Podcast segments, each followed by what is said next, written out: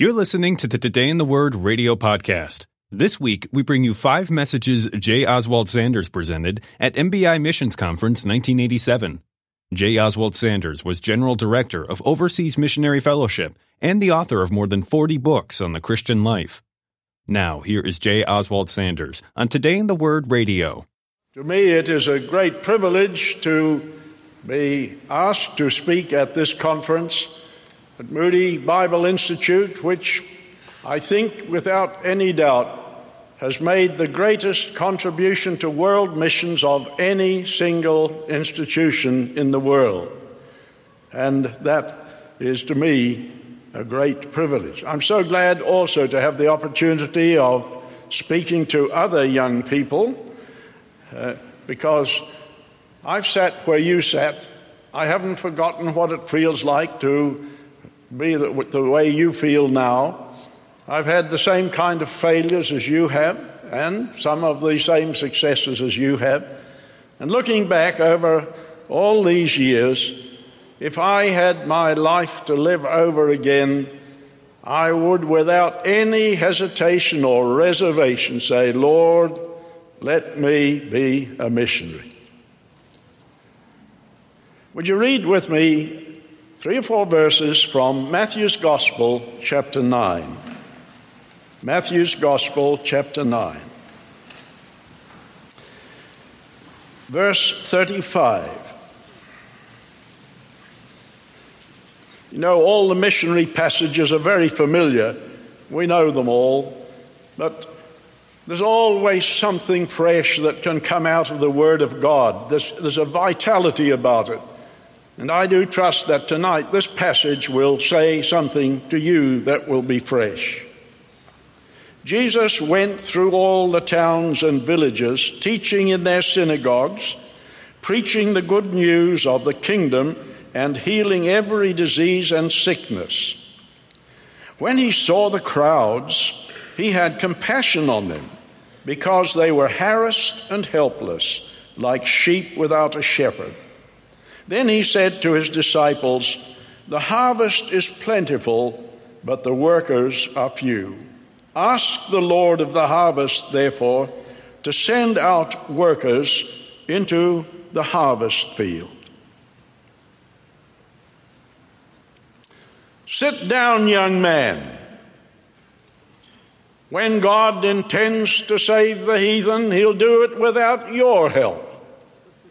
That was the encouraging word that young William Carey received from one of his ministerial brethren when he had been making an impassioned plea on behalf of the unevangelized peoples of the world. But God didn't do it without William Carey. He used William Carey without much education, certainly without formal theological education. He used that young man to commence the modern era of missions. And what a man he became. To think that he, the, when he died, had given to the world 24 different languages and dialects, part of the Word of God. And when I was in India, I discovered that he also was at the same time the leading botanist of India. If you think you're hard worked, you think of William Carey and how he managed to squeeze in with all that linguistic work and all the preaching and teaching. And then, as a sideline, he became the leading botanist of India. God has made it perfectly clear that he did not intend or purpose to reach the heathen people of the world apart from his church. And he's going to use his church. And that's why we're here tonight, because we want to be associated with him in a new and in a deeper way as he reaches out to those who are without Christ. The conference motto, I'm sure, was chosen with care and with prayer. The crisis of the crucial. No past generation has known the meaning of the word crisis to the degree we have. No past generation has ever faced the nu- nuclear crisis. This is something that is entirely new to the world. And as you look around world conditions, we move from one crisis to another. You have your national crises, and they're coming up all the time. There are political crises, economic crises, social crises. We have war and all kinds of things. Crisis is the order of the day. And the whole world's involved in it. In my boyhood, between 1902 and 1914, there were no wars. It was probably the most peaceful time in all history. But what is it like now? Since the Second World War, there have been a hundred wars, and you know several that are going on now. Crisis after crisis.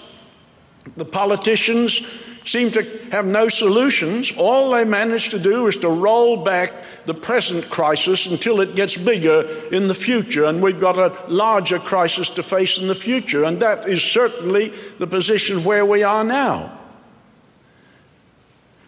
The word crisis uh, in the, the Chinese language, the ideogram for crisis is dangerous opportunity. And when you come to think of it, that's a very good illustration of what a crisis is. To the alert Christian, the mounting crises that are in the world today are wonderful opportunities of presenting Christ. In Matthew 16 18, our Lord made it very clear that He was going to build His church on a battlefield. We'd like to have it everything nice and quiet, but He knew very well that when he launched his little church, that the massed forces of darkness would be opposed. And so he said, On this rock I will build my church, and the gates of Hades will be powerless to prevail against her. My, that was a strong statement, and it's still true.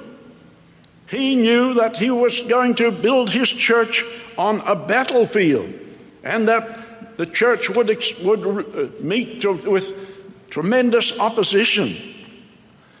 But he encouraged the little band with the assurance that victory was certain. Didn't matter how strong the powers of darkness were, they would be entirely unable to overcome the church or to prevail against it. Crises create opportunities. Very wonderful during the, the Vietnamese War, while the battle was going on, do you know that in three years, from 1966 to 1969, with Mount, the escalating war going on, the church in Vietnam doubled from 40,000 to 80,000. The Lord builds his church on the battlefield. Think of China. I was in China 40 years ago, and then there were under 1 million communicant members Christian, of the Christian church. Today there are 50 million, and that church has been built in times of war and repression and, and uh, martyrdom. Christ is building his church, and the opportunities that come to us today are in the midst of these uh, unsettled and uncertain conditions. Missionary work is spiritual warfare. We needn't have any illusions about that. It is warfare. You heard from Jim Morris about the, the warfare that went on in North Thailand. That was no easy battle. It was something that required tremendous stamina and courage and endurance. And that is, that is characteristic of very much missionary work. When a missionary goes into an area that has been occupied by the devil for a long while, that's a declaration of war. And what happens? The adversaries are invisible, but they're tremendously real. The devil is a dirty fighter. There are no holds barred. And in total war, there are casualties, alas. And so there are casualties in missionary work. And we must face it. The China Inland Mission in the year 1900 In the Boxer Rebellion, 59 of our missionaries and many of our children gave up their lives in order that the gospel may be preached and the church may be planted in the inland provinces of China. And those missionaries the, played their part in the harvest that is being gathered in China today. The word crisis has been defined as a decisive moment or turning point, a time for deciding something. Well, I think that's what this conference is. It's a time for deciding something. And I'm not speaking only to young people, I'm speaking to older people. It's a time for deciding something. We are here in the interests of the spread of the kingdom of God throughout the world. The word crucial comes from crux, a cross, and it has something of the same meaning. It's something decisive. Just like a, a, a sign at the crossroads, a signpost. If you want to arrive at your destination, it's crucial that you take the right turn or you'll never get there. And tonight and in these days, we'll be thinking about the crisis of the crucial in missionary work. We'll be called upon to decide what is crucial and urgent and important and what is secondary and peripheral. We'll be called upon to decide what is good and what is best. And I think that's the thing that is uh, enshrined in that motto. Thoughtful reading of Scripture leaves us in no doubt that cross cultural missions are not an optional extra for the Christian, but they are crucial to the life and health of the church. No church that does not have a missionary program is a healthy New Testament church. It is absolutely essential and crucial that the church should have the missions at its heart, especially in his post resurrection ministry during those important 40 days. The Lord left his followers in no doubt where their responsibility lay. He compressed his whole missionary program into one verse you shall receive power, the Holy Spirit coming upon you, and you shall be witnesses unto me, both in Jerusalem and in all Judea and in Samaria and to the ends of the earth. It's my conviction that we may well have reached the crisis point in missions when the final assault on the ramparts of hell is to be launched. May I say that again? It is my conviction that we may well have reached the crisis point when the final assault on the ramparts of hell is to be launched. And if it is, do you want to be part of it? I'm sure you will. No previous generation has been granted the privileges that we have. No previous generation has had the tools put in its hand for the evangelization of the world like our generation. And all who deeply love the Lord and long for his coronation will want to march with him toward this glorious consummation. The Lord made each generation responsible for the evangelization of its own generation. Now, I don't know about you. Those of us who are older have not much reason to be proud with what we've done. I wonder if the present generation is going to rise and is going to do what we failed to do. I do trust they will. Dr. A.B. Simpson, in one of his hymns, wrote this verse They're passing, passing fast away, a hundred thousand souls a day in Christless guilt and gloom. O Church of Christ, what wilt thou say when in that awful judgment day they charge thee with their doom? The evangelization of each generation by each generation of Christians. Now, if this generation is, is to do its task, we will reach the final frontiers. And what are the final frontiers? I think they're expressed in the book in Revelation chapter 7 and verse 9, where it says that there will appear before the throne people out of every tribe and people and language and nation. They'll stand there. And that's, those are the final frontiers. That's why Wycliffe has been seeking to take, get, take the language, get the language into every tribe and people, because this is the the uh, consummation toward which we are working. This past century has seen some wonderful advances, and we must not underestimate what the Holy Spirit has achieved. When we think of the vast undone, we must not underestimate what has been done. And throughout the world today, there are more people turning to Christ than at any time in history. Very many more. It's estimated that in Africa today, anything from 15 to 20,000 people a day are turning to Christ. And Dr. Uh, Bishop Stephen Neill, a great missiologist, said it is by no means impossible that by the year 2000, Africa will be 50% Christian and that Africa will have the greatest concentration of Christians in the world. Not America or Britain or anywhere else, but Africa, which in my boyhood was called darkest Africa, and yet is going to be brightest Africa. How wonderful! We must not underestimate what God is doing, but at the same time, we've got to be realistic and face the tremendous crisis which humanity and which missions face today. What is behind this crisis? I think Revelation 12 12 gives us a suggestion as to what is behind the crisis. Listen.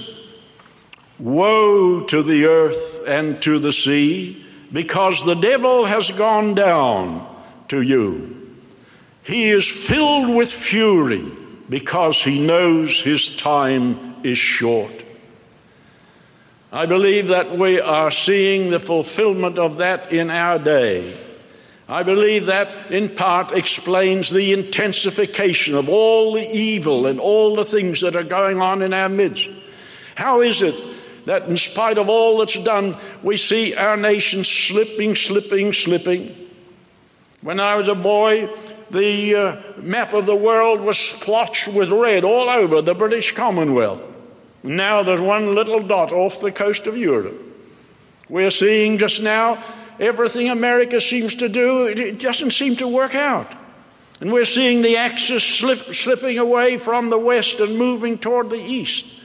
We are living in an hour and in a day of crisis, and we want to be alert to know what our part is. The devil is furious because he's lost his place as the accuser of the brethren. He's been cast down, and now he knows that forebodes his final defeat. He knows his time is short. Do you know that we're living in the greatest era of martyrdom for Christ in all history? Because we live in such comfortable circumstances, it doesn't affect us. We don't really realize what's going on. But there are more people being martyred for Christ's sake today than in the days of the early church. It doesn't cost us very much, but it costs very much to those to whom we preach, and that makes it a solemn thing to bring the gospel to them because we're asking some of them to become martyrs. This is the kind of world in which we live. No, there's a corollary to that. If the devil's time is short, then our time is short. If he's in great fury, we ought to be in great urgency. What is the crucial need in this crisis hour? On one occasion, when John Ruskin, the poet and art critic, was addressing a company of artists, he said to them that a great artist needed three qualities. He needed an eye to see, a heart to feel, and a hand to perform. an eye to see the essence and the beauty of the scene that he wishes to paint, a heart to feel and to register its appeal, and then a hand that is gifted to perform the task of transferring what his eye has seen and his heart has felt to canvas. And I believe that these three qualities are essential for us, every one of us, missionary or non missionary, whether we're going to stay at home or whether we go to the mission field. We need these three qualities an eye to see, a heart to feel, and a hand to perform. Eyes that look are common, eyes that see are rare. One person sees nothing, another person sees an opportunity. We need eyes to see the spiritual need of the people round about us and the people who are in lands afar. We're surrounded by people in deep spiritual need. Every day we rub shoulders of them. But isn't it strange that we're so insensitive? It doesn't seem to move us very much. Why is it? We need to be stirred. We need to be awakened. We need to see things from Christ's viewpoint. How did Jesus see the world of his day? The passage we read, I think, gives us a little insight. It says, when he saw the crowds. It was a crowded world in Jesus' day, at least it seemed that. But what about the world of today? When Jesus was there, as far as can be estimated, there would be 250 million people in the world. Today, you know that this year, you heard it probably on TV, that the five billionth baby is going to be born somewhere in the world today. 20 times as many people on earth as when the Lord Jesus was here. If it was crowded then, how does he see it today? And we see a crowded world. Virgil Gerber of the IFMA estimated that half the people who have ever lived on this globe are alive today. My young brothers and sisters, do you realize that on your generation there lies the awesome responsibility, the wonderful privilege of bringing the gospel to half the people who have ever lived on this globe? What a, an, a responsibility, and yet what a wonderful possibility. Jesus saw the crowds helpless, harassed, bewildered, struck down by cruelty, by injustice, by oppression, by hunger, by poverty. And the world's like that today. One third of the world today is undernourished. We have so much that we don't think very much about it, but they do. Jesus saw them helpless. He saw them shepherdless, as sheep without a shepherd. I come from a country where we have 70 million sheep. I've not counted them, but they tell me that's right. I know what sheep are like. They are the stupidest animals you can imagine. They've got no weapon of offense. They've got no weapon of defense. They've got no sense of direction. If they get out of a field, they'll never find their way back. They will be lost unless someone goes and finds them. And Jesus saw the crowds as sheep without a shepherd, nobody caring for their spiritual destitution. What, what effect did it have on him? He was moved with compassion. You see, he had an eye to see the spiritual need of these people, but he had a heart to feel as well. He was moved with compassion. We see crowds. I'm talking to my own heart. We see crowds, but how do we see them? Do we see them through the eyes of the Lord Jesus? Every one of them lost unless they believed in Christ. Every one of them unable to improve their own condition unless somebody goes to them. And this is where the missionary call and the missionary responsibility comes in. A heart to feel. The word compassion doesn't mean to feel sorry for people or to pity them. You can do that without having compassion on them. I'll never forget the first time my wife and I visited Bombay. We arrived by plane about two o'clock in the morning, and we were walking along the street to our comfortable hotel. It was a cold night, but as we walked along the street, we had to step over bodies or go round bodies. There they were, lying in their muslin garments, nothing to cover them. And there we went and wended our way through these people, and I felt desperately sorry for them. I pitied them. But I didn't have compassion on them in the sense in which this word is used here because I didn't do anything about it. I don't know what I could have done. But to have compassion means far more than to be sorry. The word means to suffer together with. Jesus so identified himself with these people that he suffered with them. You know the hymn we sing, He took my sins and my sorrows and made them His very own. That's compassion.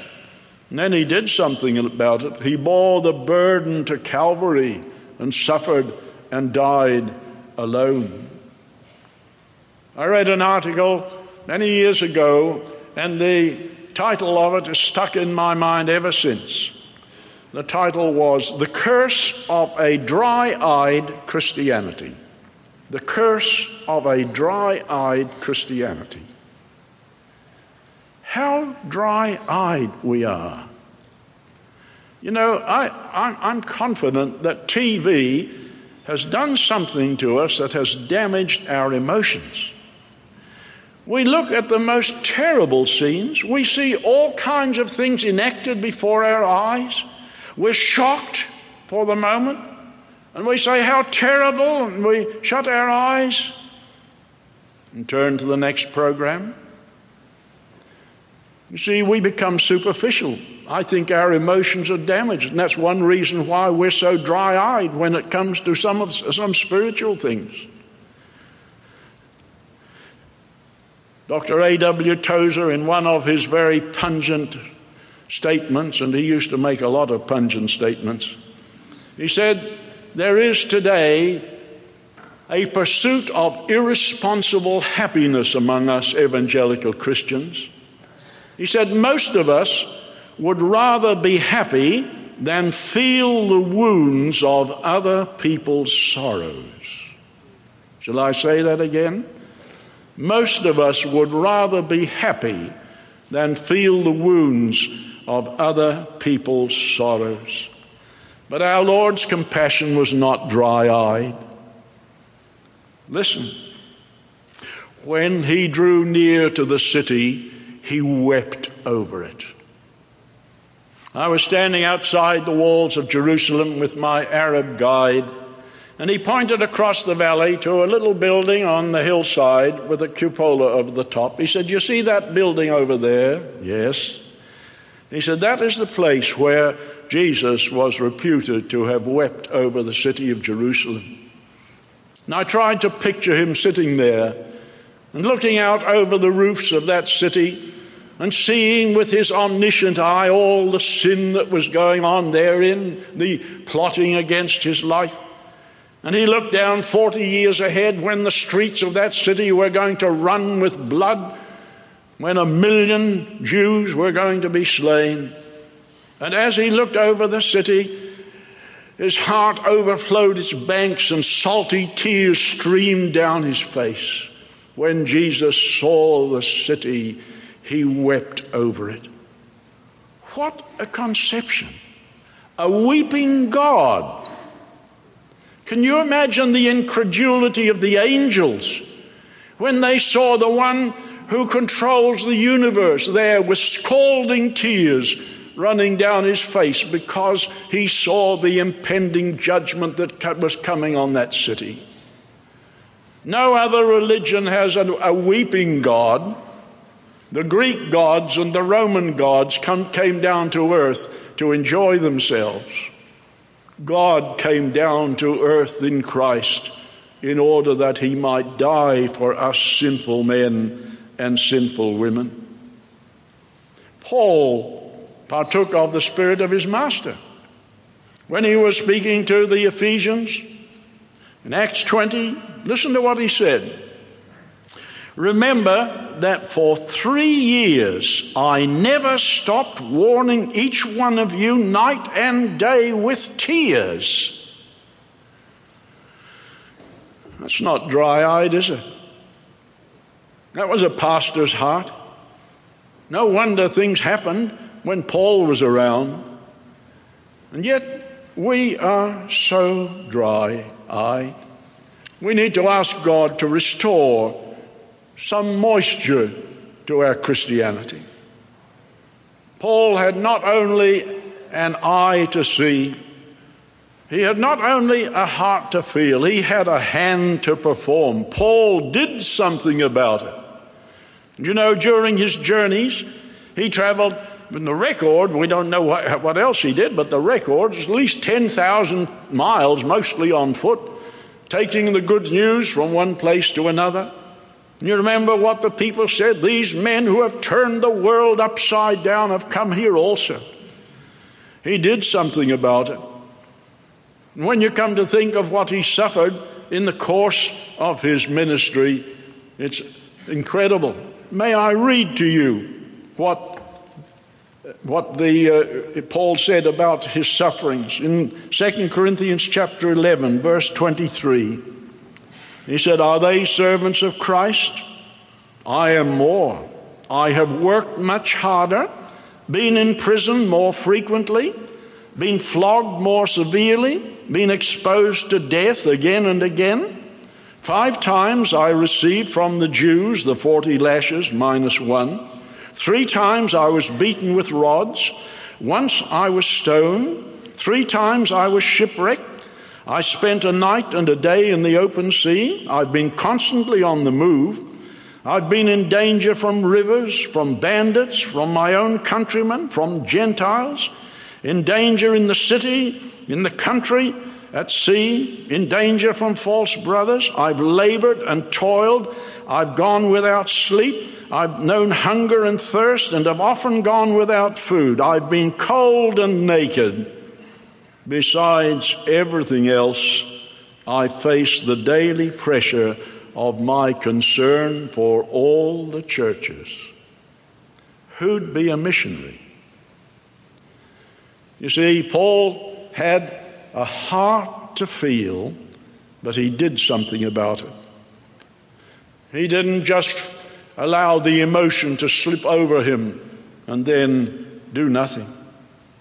I believe, my dear friends, that this is something the Lord wants to work in us. He wants us to not only to feel, but He wants us to do something about it so that we can see the, the uh, movement of the Spirit in the world around us. Frederick Booth Tucker was uh, an Indian High Court judge. He was a very brilliant man, and he could have had any, probably he could have had one of the highest positions in the civil service in India because he was on the way up. But he met the Lord and got converted. And after a while, as he grew in his Christian life, he thought, I don't want to spend all my time settling petty cases and money and so on. I want to win people to Christ. And so he resigned from his position it was at the time when the Salvation Army was in its early heyday and revivals were wherever they went. He went home to England and uh, he offered himself to General Booth to be a missionary. And General Booth uh, accepted him and he went back to India. And he had the language, so he was able to start missionary work right away without any trouble. But he worked away and nothing happened. Nobody seemed to be very interested. Nobody got converted. And he, he got despairing. And then he, he made a, a resolution. He said, I will go around like one of their holy men. I'll just go around dressed in the muslin dhoti like they do. I'll go around with a, a, beggar's bowl and I'll live on what they give me. If they give me something to eat and drink, well, I'll get it, and if not, I'll do without. I'll go barefoot. He got another man to go with him, and they set off. And they went from village to village. Sometimes the people would give them food, sometimes they wouldn't. But on this occasion of which I speak, he'd gone to a village and uh, they would give them neither food nor drink, nor would they have anything to do with them. And it was the middle of the afternoon, the sun was burning, they were discouraged, and they threw themselves down under a tree and went to sleep. But when they woke up, they found the whole village was surrounding them. And uh, when the men saw he, that the, these two men were awake, one man, the spokesman, came forward. He said, We have been very evil people. When you came here, we didn't want to hear your message. We didn't want to have anything to do with you. But while you were asleep, we thought we would come up closer and see what you looked like close up. So we did.